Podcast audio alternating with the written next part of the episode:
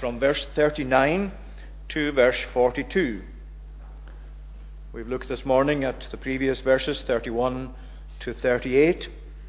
And so we're following on from that this evening at verse 39. Many Samaritans from that town believed in him because of the woman's testimony. He told me all that ever I did. And so on through to the end of verse 42 there. Now, this morning we looked at the previous verses uh, under the title of Ready for Harvest. We saw how the Lord was emphasizing for the disciples that the harvest time actually was there and then, and how that related to our own uh, view of our uh, mission work, of our evangelism, of our outreach, not just in terms of what we're seeking to do this coming week at Mackenzie Park, but on an ongoing way as we reach out as a congregation, as a gospel congregation with the message of the gospel.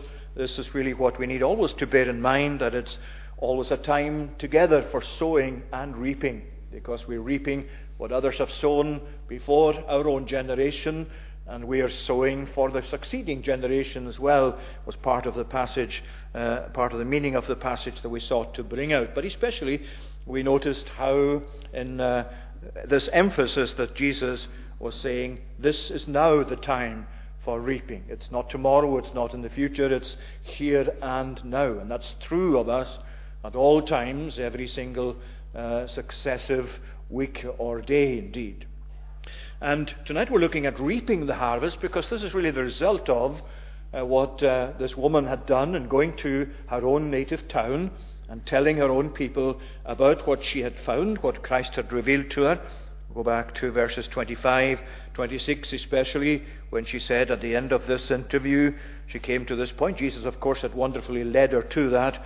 Uh, and she spoke about the Messiah, and Jesus said, I who speak to you, I am He.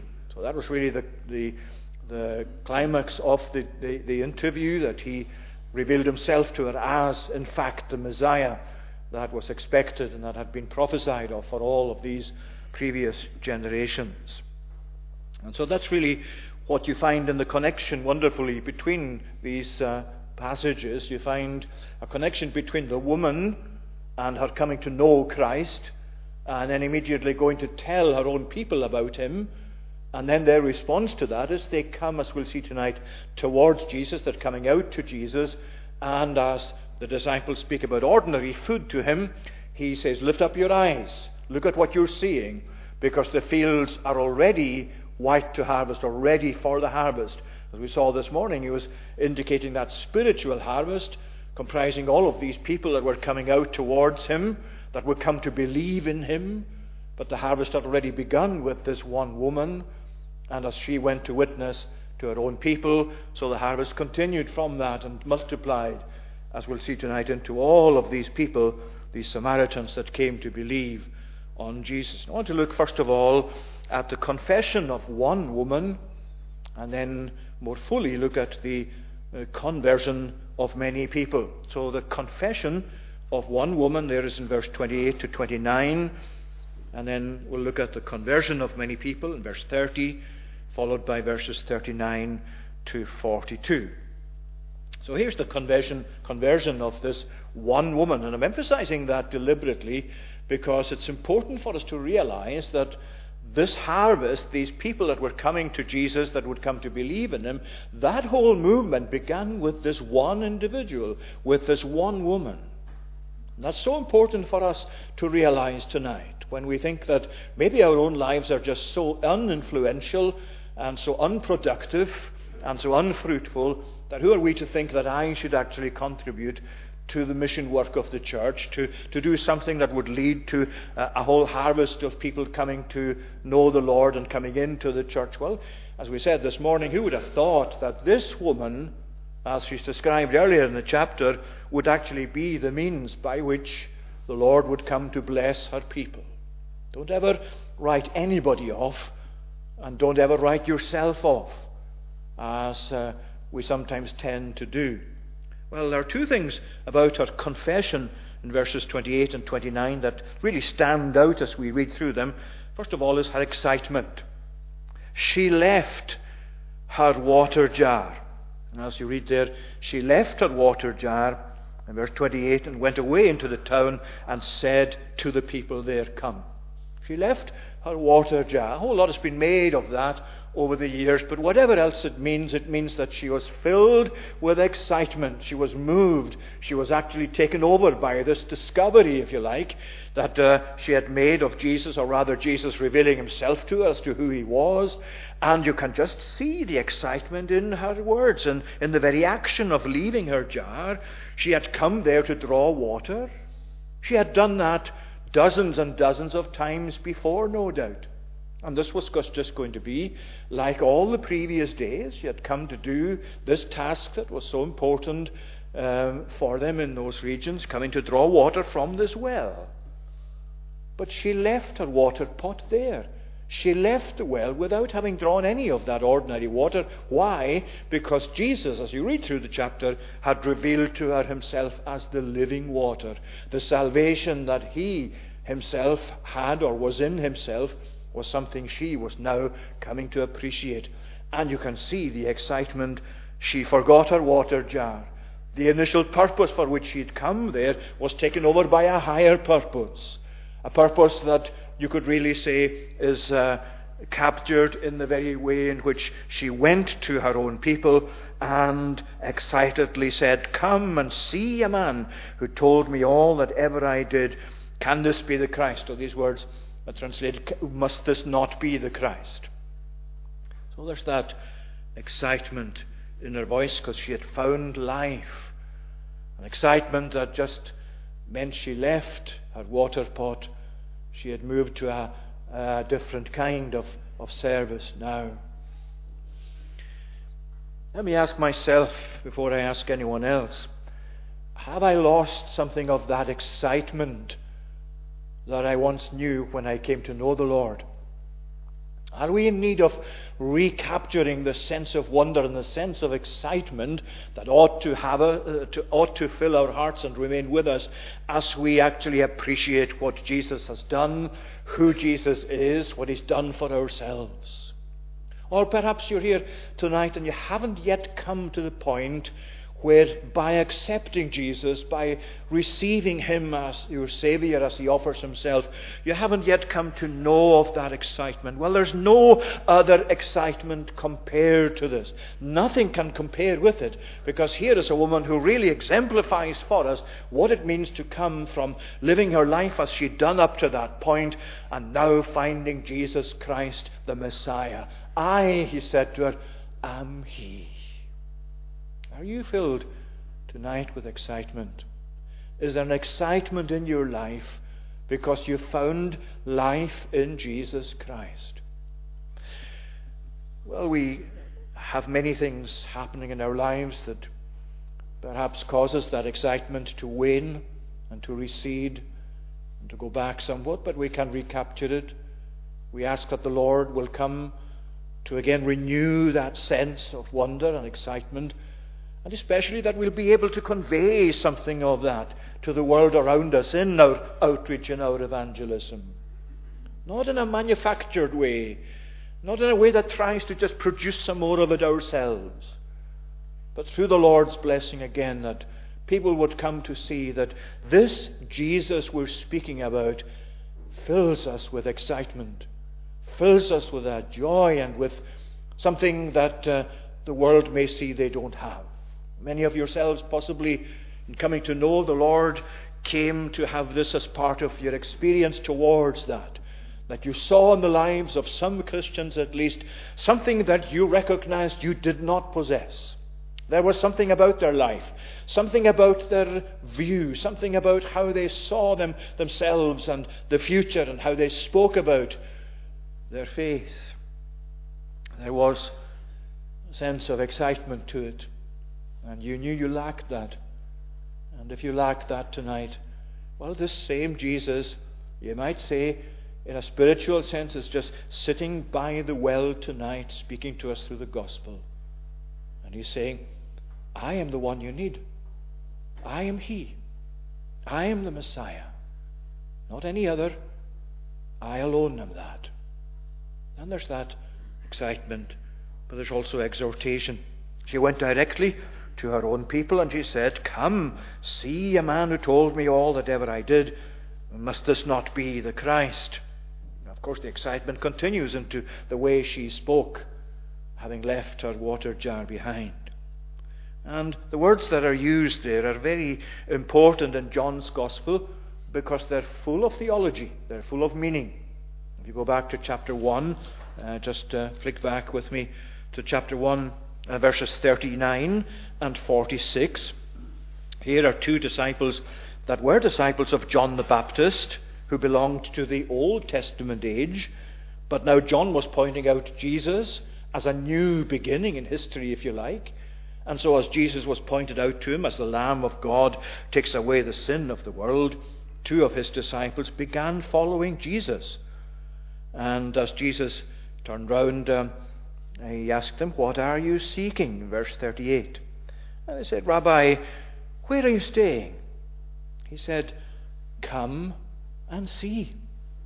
And then you go on further in the chapter to verse 46, you find the same words, uh, where you find uh, Philip finding Nathanael and saying, We have found him. You see, the same theme continues finding Jesus, coming to know Jesus. We have found him in the law. Uh, Moses, who Moses in the law spoke about, Jesus of Nazareth. Nathanael said to him, Can any good thing come out of Nazareth?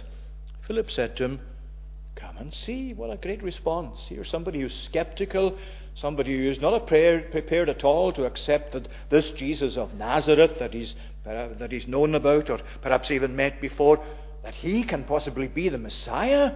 Well, Philip says, Okay, come and see. Come and see for yourself. And that's really such an emphasis we, we have in our, uh, in our outreach work, in our evangelism, because really that's what we are about for people to come and see for themselves who Jesus is, what Jesus can do for them. There's a whole lot of other things that sometimes are presented to people in the name of evangelism, miracle working, speaking in tongues, all sorts of stuff. And really, very often, these things just tend to obscure Jesus himself it's not about us. It's not about who we are. It's not about any abilities we have. It's not even about any gifts with which God might have gifted us. Come and see. Come and see Himself, is what it's saying. That's the exhortation that she had to the men of our, to the people of our own town, where she said, Come and see. This man, this one who spoke to me, who told me everything that I ever did. And that's the emphasis really at the heart of our evangelistic endeavours, of our outreach, outreach or mission.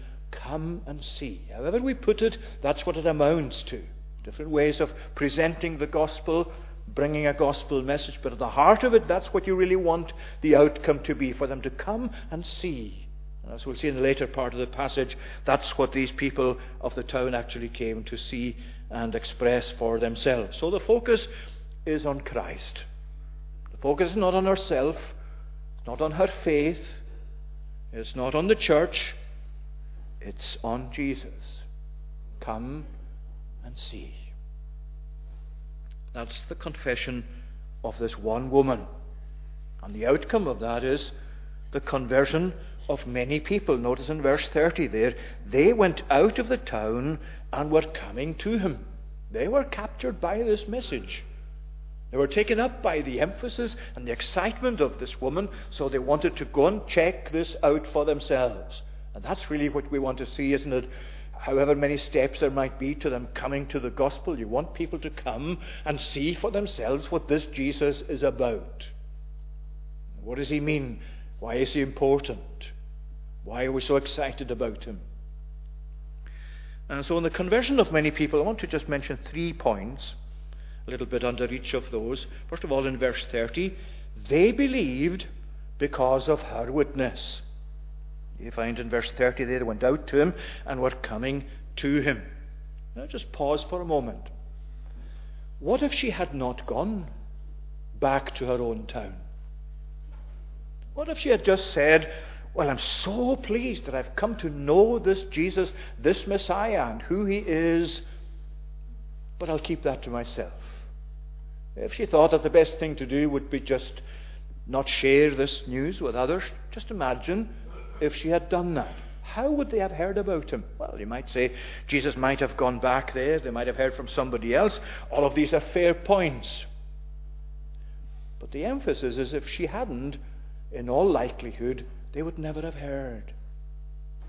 If we don't go to the Mackenzie Parks, to the other areas of the town, wherever people are as Christians, if we don't go to say something about this Jesus and bring the gospel to them and invite them to come and see for themselves, who's going to tell them?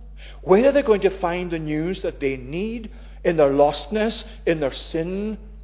Where are they going to actually find a door that opens to eternal life if we don't go and tell them? Because they're not going to find it in the news reports, they're not going to find it in the media, they're not going to find it in the world around them, they're not going to find it in themselves. You see, this is the point.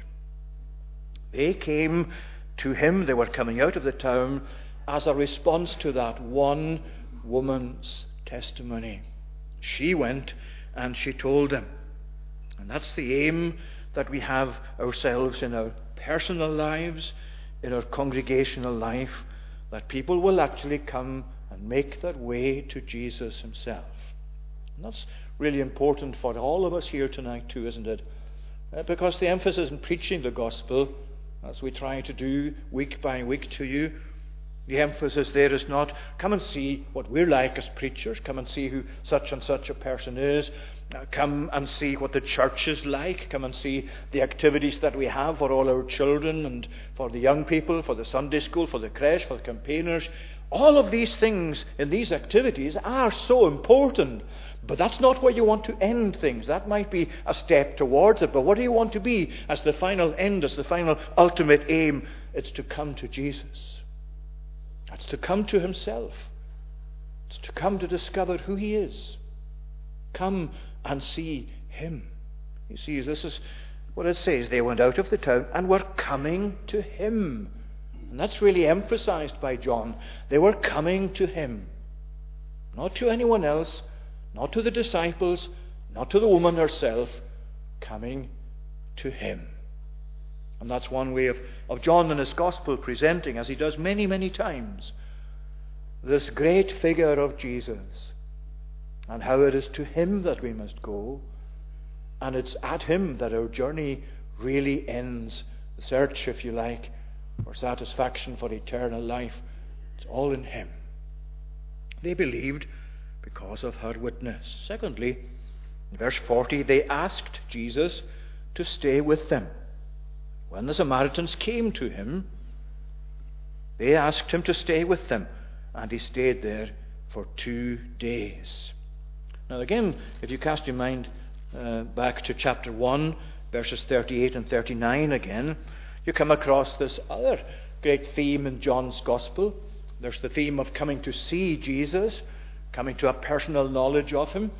But there's also this abiding with Jesus, being with Jesus, and Jesus being with us.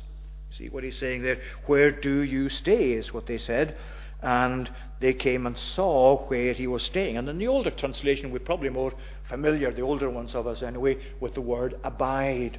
And of course, some of the great hymns uh, in history have uh, one of the best known ones, Abide with Me. And that all goes back to John's Gospel here and the emphasis of abiding with Christ and Christ abiding with us.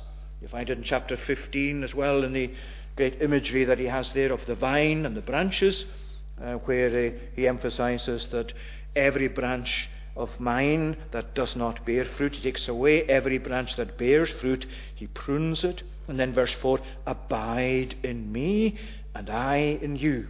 As the branch cannot bear fruit by itself unless it abides in the vine, and so on. Abiding in Christ, Christ abiding in us and with us. It's that wonderful, living, spiritual connection with Jesus. Just as the branch connected to the vine brings forth fruit, so the life connected to Jesus has the life that Jesus gives running through it. An enabling life, a life that helps and enables us to live for Him, to witness for Him. So, what she's saying, what is said here by John is that the, the Samaritans, when they came to him, they asked him to stay with them, to abide with them, and he abode there for two days. Now, that's something important that we teach not just new converts, but also apply to ourselves in the ongoing experience of the Christian life. How important it is to look after your relationship with Jesus. How important it is to abide with Him and He with us. To make sure that Christ is indeed our true companion, that He lives in our lives, that we live in Him, that He accompanies us on the way through life, that we are pleased to have His companionship, that He is our best, best friend. And how do you do that? How do you continue to abide with Jesus? How do you continue to have Jesus abide with you? Well, the answer to that is really very simple. You go back to the very basic things in our Christian exercises, our Christian uh, activity, and that is reading the Bible for yourself, praying to Him, worshipping together and worshipping yourself individually, and coming to be part of an ongoing fellowship that values the presence of Jesus, that shares spiritual truth with one another. That's how you do it. You cut yourself off from any of that, it's going to have a very obvious effect negatively on your life as a Christian, as a human being. You need to have Christ abiding in you and with you, and you need to abide with Him and abide in Him and have your life rooted in Him as you can through the Holy Spirit. And it's, of course, important that we also go on retaining our uh, obedience to Christ. You stay true to Jesus in the way that you live and in these things to do with Bible study, with prayer, with reading, with with fellowship and belonging to the church and all of these things. It's important. If you go forward to chapter 14 um, just for a moment, chapter 14, verses 21 to 24. And you'll find there how Jesus spoke to the disciples.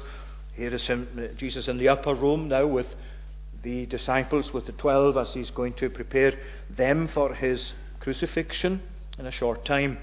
And uh, as you read there in verse 21, this is what he said to them. Um, Whoever has my commandments and keeps them, he it is who loves me. And he who loves me will be loved by my Father, and I will love him and manifest myself to him.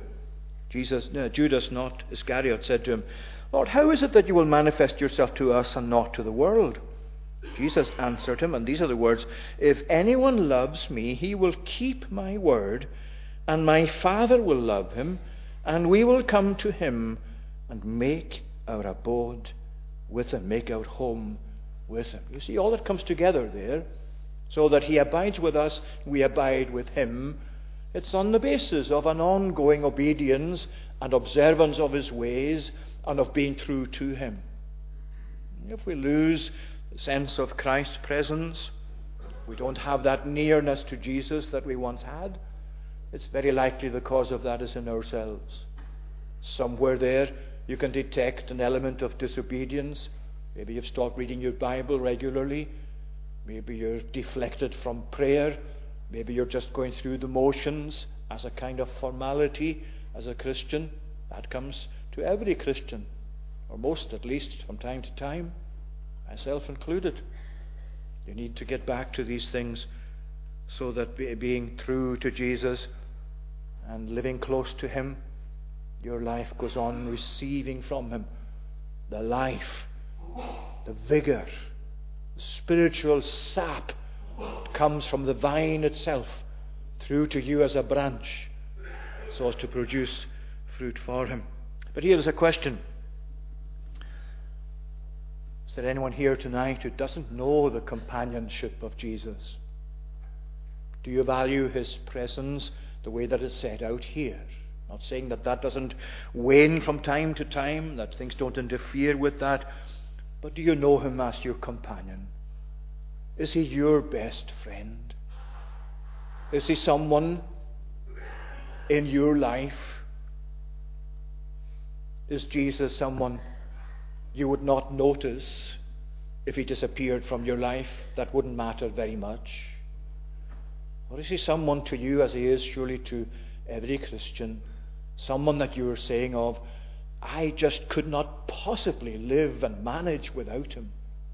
And I have nothing more valuable to me in this world, not even my nearest and dearest in this life, that is more value to me than this Jesus, this Savior, this Son of God, this Messiah. I am He, he says. And he says that right into your life, right to the very roots of your being.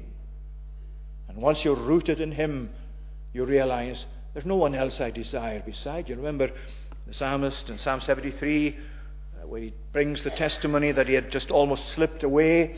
He was envious at the world. He saw many people in the world not having some, some of the troubles that believers like himself had. And he thought, well, they've got a much easier life than I. Why am I struggling the way I am? I'm a believer in God. Why are all these struggles in my life? And then he went to the temple and he realized, again, as he went back to the Word of God, he realized that he had been foolish.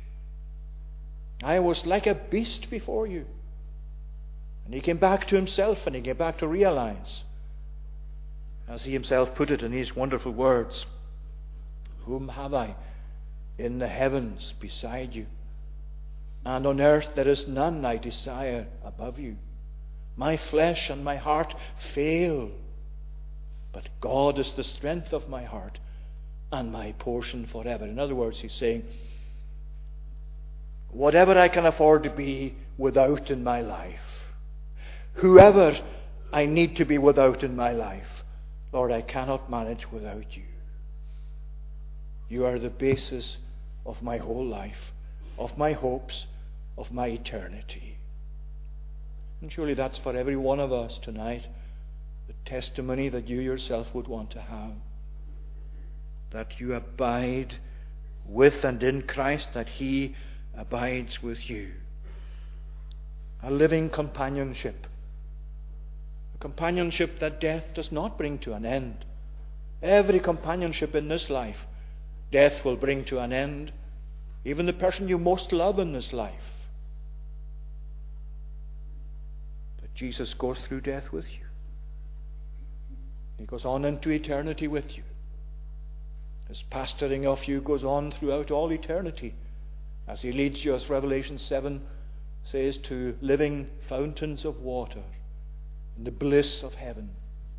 The same Jesus that met with this woman that we're seeking to bring to the world around us.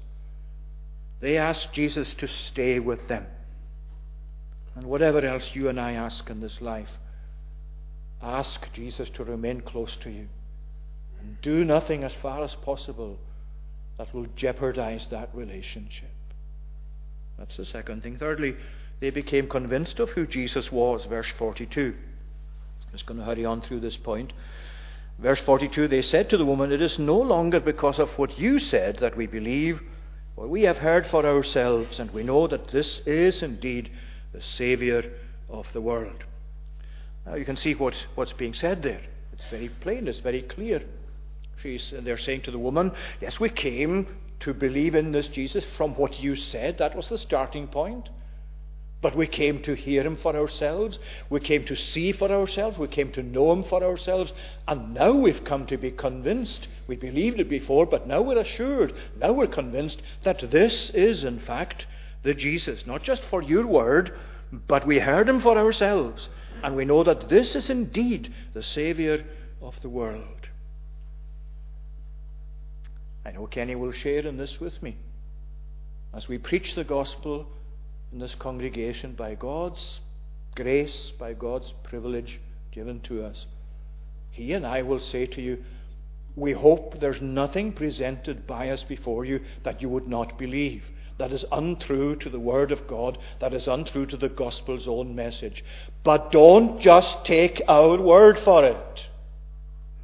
Go to God Himself, go to Jesus.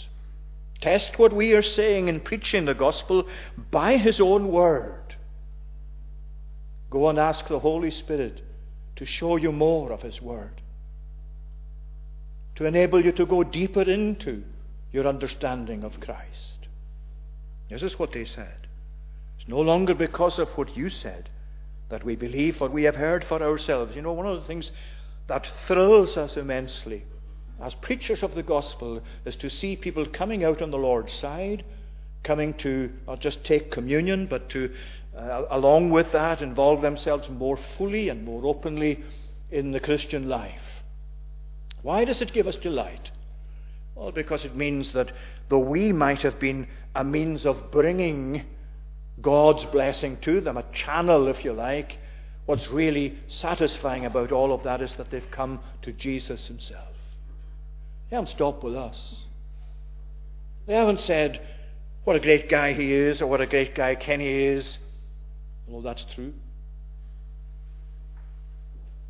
They're saying how great Jesus is, how wonderful he is, what a magnificent person this is, what a great thing it is to know him, to abide with him, to have him live with me, to accompany me through life.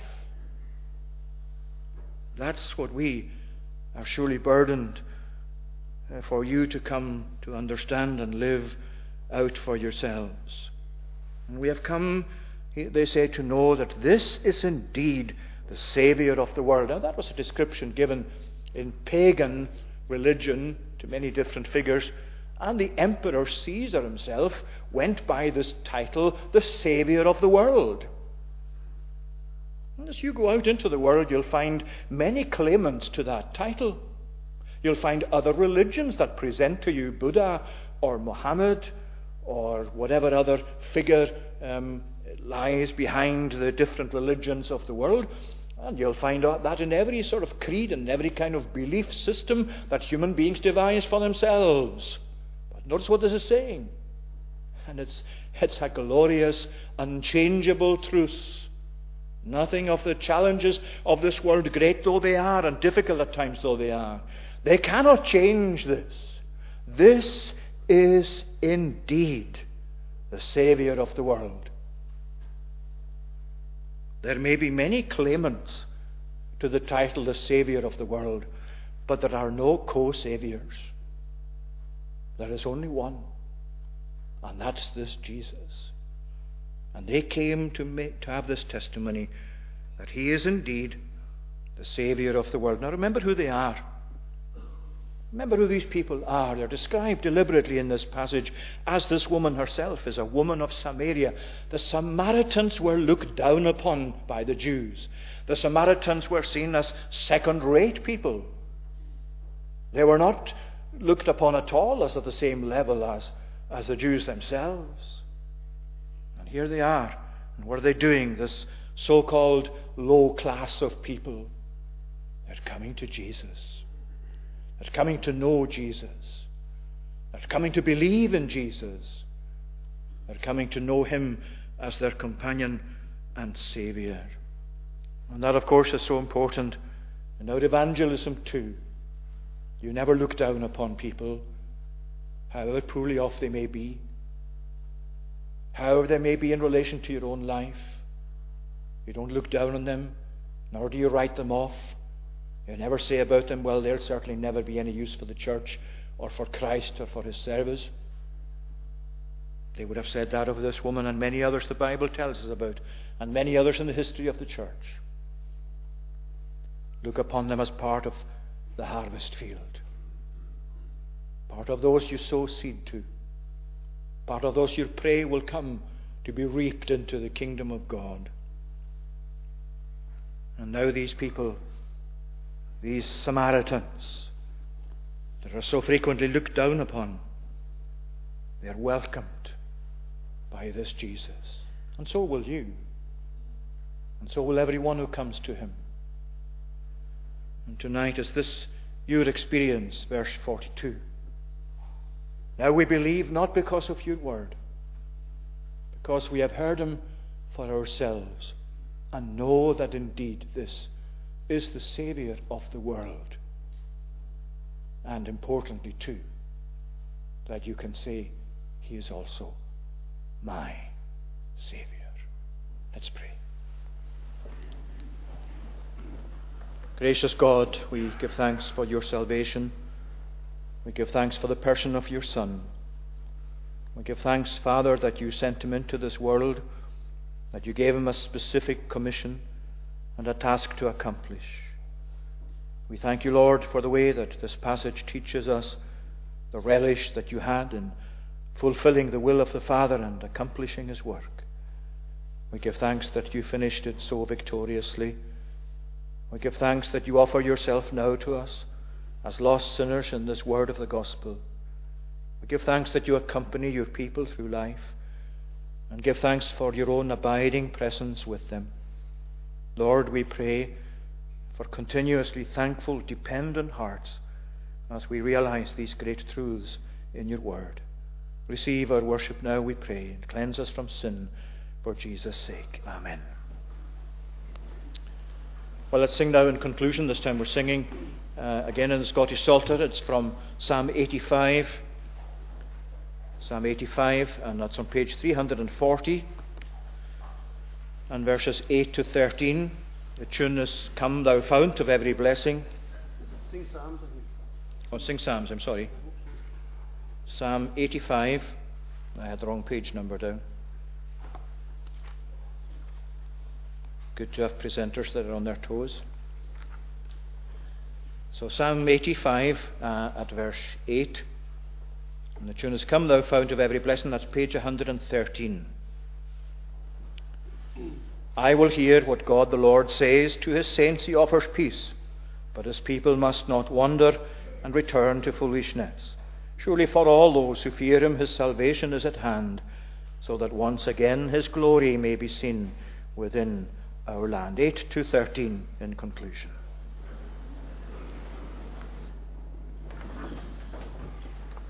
I will hear what God the Lord says to his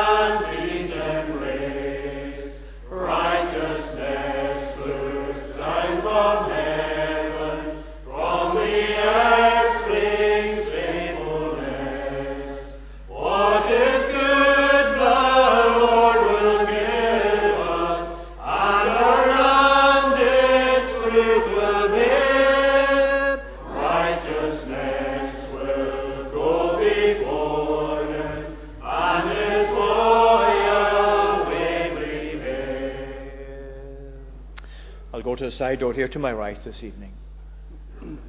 And now may grace, mercy, and peace from God the Father, the Son, and the Holy Spirit be with you now and evermore.